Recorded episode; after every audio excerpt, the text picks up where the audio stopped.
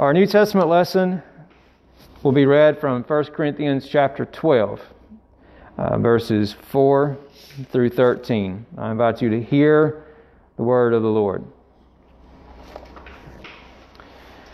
Now, there are varieties of gifts, but the same Spirit. There are varieties of services, but the same Lord.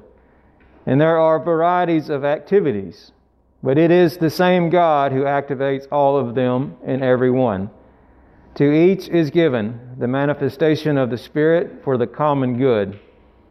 To one is given through the Spirit the utterance of wisdom, and to another the utterance of knowledge, according to the same Spirit. To another, faith by the same Spirit. To another, gifts of healing by the one Spirit. To another, the working of miracles. To another, prophecy. To another, the discernment of spirits. To another, various kinds of tongues. To another, the interpretation of tongues. All these are activated by one and the same Spirit, who allots to each one individually just as the Spirit chooses. For just as the body is one and has many members, and all the members of the body, though many, are one body, so it is with Christ. For in the one Spirit we were all baptized into one body, Jews or Greeks, slaves or free, and we were all made to drink of the one Spirit. This is the Word of God for the people of God. Thanks be to God, Thanks be to God indeed. Amen. So today we are transitioning in our focus series. Again, I laid out this series for the year with the idea that we would go through this year with focus. That we would, in 2020, have a, a perfect focus. That God would sharpen our focus on Jesus. And as we continue to go through this year, I, I, do believe that God has inspired this sermon series for us in this time. In these times of crisis, we are reminded of what's really most important in life. And what's most important is that we keep our focus on Jesus. No matter what comes our way, that we be a people of faith and optimism, compassion, unity, and to be sent in mission. If our focus is on these things, friends, I do believe that we can face whatever challenge is before us with confidence and with strength that comes from God. If we will keep our focus on Jesus, we will have the faith, just like the early disciples, to step out and to dare to live into what's unseen and what's unknown and uncertain, believing in what can be until it is. If we will keep our focus on Jesus, even in these hard times, we will be a people of optimism. Now, that's not an optimism that thinks that everything's just going to work out, but it's an optimism that has hope in the resurrection. It's the kind of optimism that lives with a resurrection hope to believe in a good outcome against all opposing odds. If we will keep our focus on Jesus, we can be a people of compassion, a compassion to learn to love like Jesus. And today we're transitioning to the next topic of unity. And if we will keep our focus on Jesus, we will be a people of unity who share a common life together in the body of Christ, where we both receive and give support. Friends, unity is important to God. From Genesis to Revelation, we do see the emphasis on, on unity. And the narrative of Scripture, the aim of Scripture is to reveal to us who God is and who and God's salvation for the world. And central to the message of the Bible, the message of the gospel, is to restore unity where there is division. The very salvation of God is about reconciling the division between us and God, between humanity and God, and humanity with itself. And as we come to Christ, we begin to experience more and more that we are intended to live in community. And I realize that living in community these days is more challenging than ever. But our life in Christ is intended to be communal. Our life in Christ is, is not only personal, it is that, but it's more than that. It's not just a private experience that we live off to ourselves. It calls us to have a responsibility and a commitment to a, a group, to a community. Unity is essential for the mission of the church. It, unity is a topic of many of the, the New Testament writers. They were very concerned about division and division creeping into the church to, to divide the church. It takes a lot of intentionality and it takes hard work and a willingness to compromise to, to be led by unity.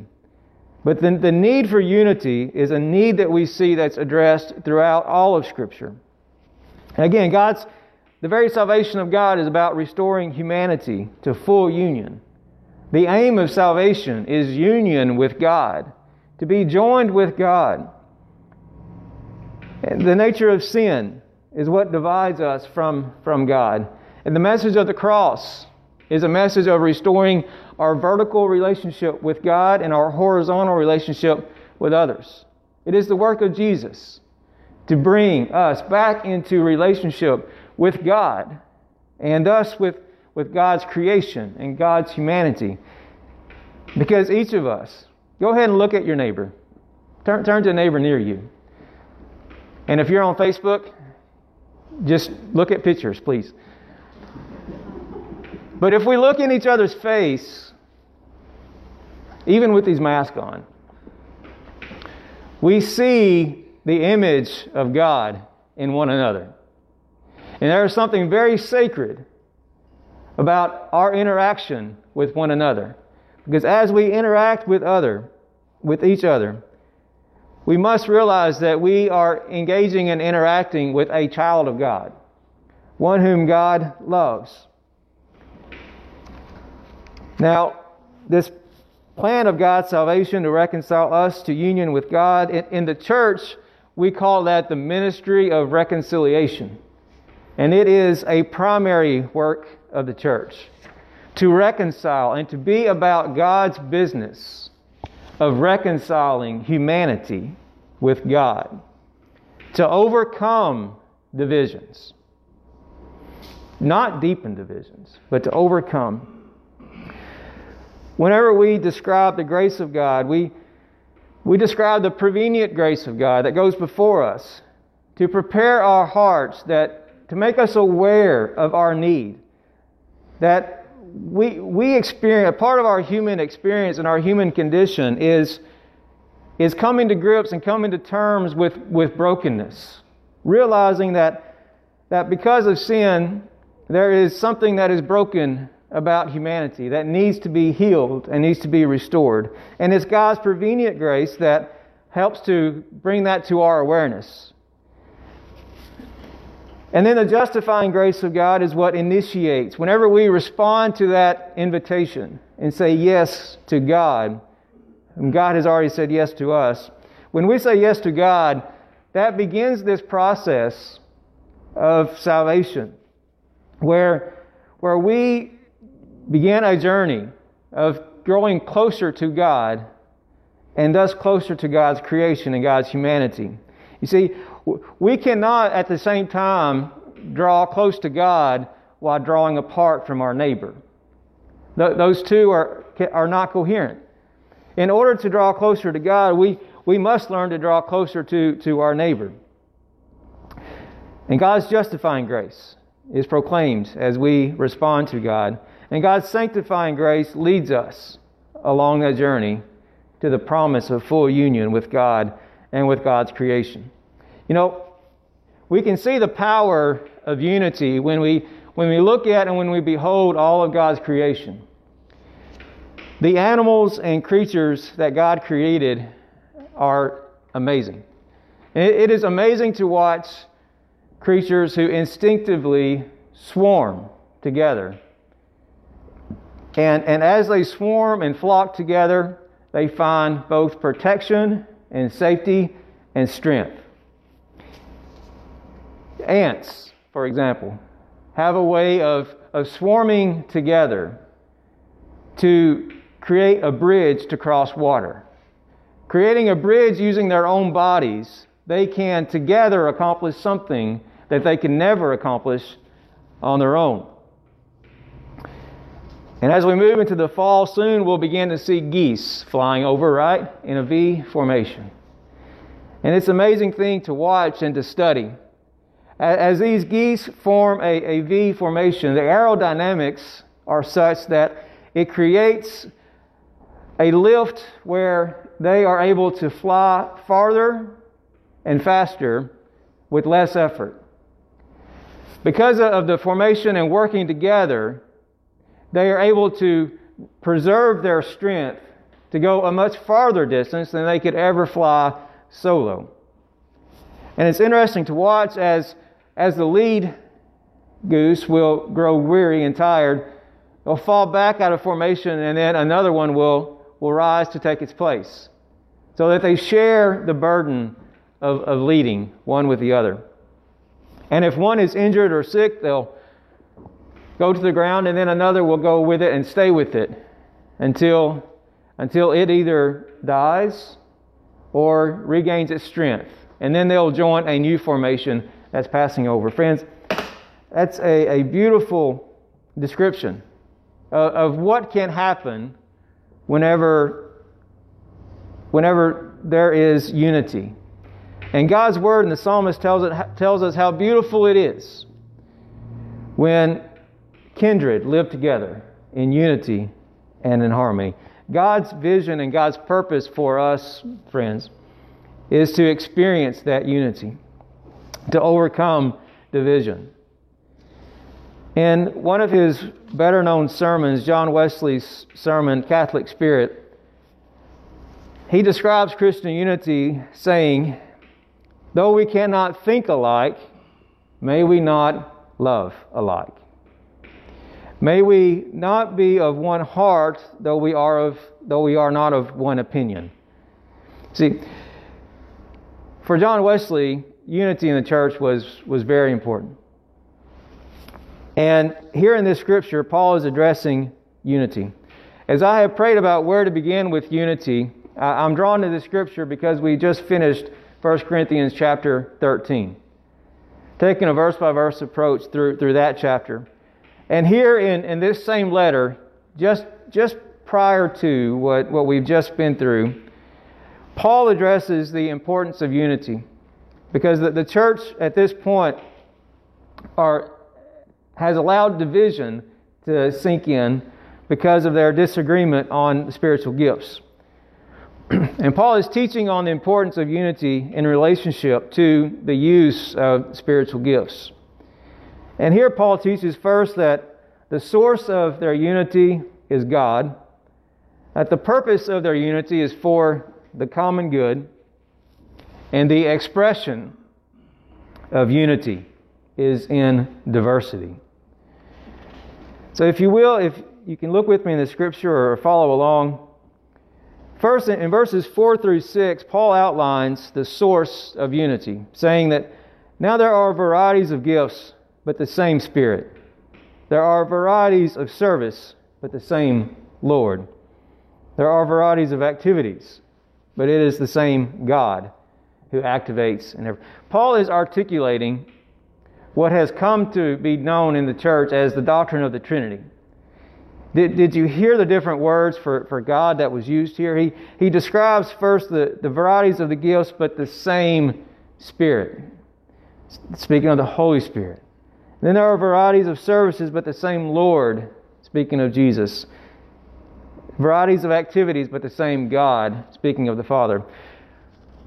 The essential doctrine of the church is that the God who we worship is one God in three persons. And it is a, a holy mystery. one that we cannot fully understand but simply behold. But what, what is revealed in, in the Trinity is the, the essence of unity. That, that God is, is united, that there is unity in the very person and the very nature of God. Because God is love, love cannot exist in a vacuum. So when we try to understand the Trinity, we have to understand that because God is love, love cannot exist, love cannot truly be love unless it is both given and received and shared. So thus there must be the Trinity.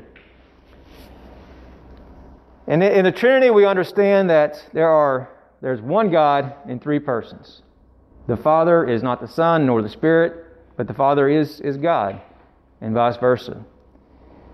And this is a, a holy mystery, but it is a way of understanding how important unity is to God and in God's, in God's creation. The design of God's creation is for, is for creation to, to live in, in unity. Secondly, in verse 7, Paul says that we, we share the common good. In verse 7, to each is given the manifestation of the Spirit for the, the common good. Friends, Paul understood that the seed of division was the greatest threat to the church. And it, it's also the, the greatest threat to all the important relationships in our life. For, for the early church, the, the common good was a way to express their community together, that they held life together. They understood that life was meant to be, to be shared, that ownership of, of anything is only the ownership of what God has given. And ultimately, everything that we have is, is a gift of God and intended to be shared for the sake of, of the community. Now, it takes a lot of intentionality and effort on our part to guard against the seed of division and the erosion of trust. Whenever trust begins to fade in our most important relationships, division can creep in. A sure indication of, of, that kind of erosion is, is a mindset and a language of us versus them. Whenever you hear or say words like, if you're not one of us, you're one of them. And if you're one of them, you're not one of us. Those are some of the most divisive words that, that, that can be used. Because, friends, it's, it's not us and them, it's just us. Because Jesus came that all might be saved. And in order to build the common good, sacrifice is, is necessary. It, it's important that we, we learn to, to sacrifice for, for the common good. And that in order to build up others, there are sacrifices that have to be made. Lastly, in unity, we, we share a sacramental life of diversity. See, unity finds its expression through diversity. In verses 8 through 13, we, we see that. We see Paul outline a list of all the different gifts and the, the importance of each member finding its role to support the body and the body supporting each, each member. The, the gifts of the Spirit are intended to be dispersed so that not, not one person has all the gifts but all the gifts are necessary. Diversity is a good thing. Diversity is what builds strength in, in the church. And we see here too in verse in verse 13. For in the Spirit we were all baptized into one body, Jews or Greeks, slaves or free. Now in, Paul's time, those, those were dividing lines. Jews and Greeks were a way to divide people. Slaves and free were a way to divide, to divide. But the mission of the church is revealed in, in the nature of baptism, that we're baptized into one body. Because we, we all stand in need of, of a Savior. We all stand in need of God. And we proclaim that in, in holy baptism. See, unity is not uni- uniformity, and oneness is not sameness. See, division can creep in whenever we draw dividing lines and we exclude exclude others whom that God loves. So I want to encourage us today to embrace unity as, as an essential focus of, of our mission and who we are. Now, in these, in these times, we are making sacrifices for the common good. And perhaps one of the most significant sacrifices that we're making in this moment is the sacrifice of our experience, our ritual of, of Holy Communion. The sacrament of Holy Communion is a means of grace. It's an ordinary means that we, that we receive and share together. It's in Holy Communion that we, that we proclaim the, the unity of the church and our, our union with God and our union with one another. We reaffirm our faith and our commitment to God and to the body of Christ. And I know that it's a loss that, that we grieve right now. This is the first Sunday of the month, and normally on this Sunday we would have Holy Communion together. And it is a loss that, that I know that we feel. But I want to encourage us today that because of the limitations that we're experiencing, when we may not be able to practice the ordinary routine, the ordinary liturgy, when we can't practice what's ordinary, let us practice our life in such a way that we become an expression of a living communion. That even if we can't see and experience the, the outward and visible sign of God's grace, let's let the inward and invisible grace of what we proclaim in communion be lived out. As we, as we leave worship today, let's be encouraged by the communion and the fellowship that we share knowing that although this is ongoing, it is temporary. And I, I do long for, and I can't wait until that day when we can all be together around the table again. But in the meantime, we can be reminded that what holds us together in union, what holds us together in unity, is not just the rituals that we do outwardly, but the grace and the relationship that we proclaim from our hearts and inwardly. And friends, nothing can separate us from communion with God today. Let's be reminded of the words that we say every time we celebrate the sacrament of Holy Communion. By your Spirit, O God, make us one with Christ, one with each other, and one in ministry to all the world until Christ comes in final victory and we feast at his heavenly banquet. Friends, let's move forward with unity. Let's go forth from this place, from worship today, with a commitment to give witness to the unity that we share in Christ. Let's grow together in the life that we share, that we share in common. That we share in common with God, who is the source of our unity for the sake of our common good and life that we share, and an expression of our diversity. In the name of God, Father, Son, and Holy Spirit, amen.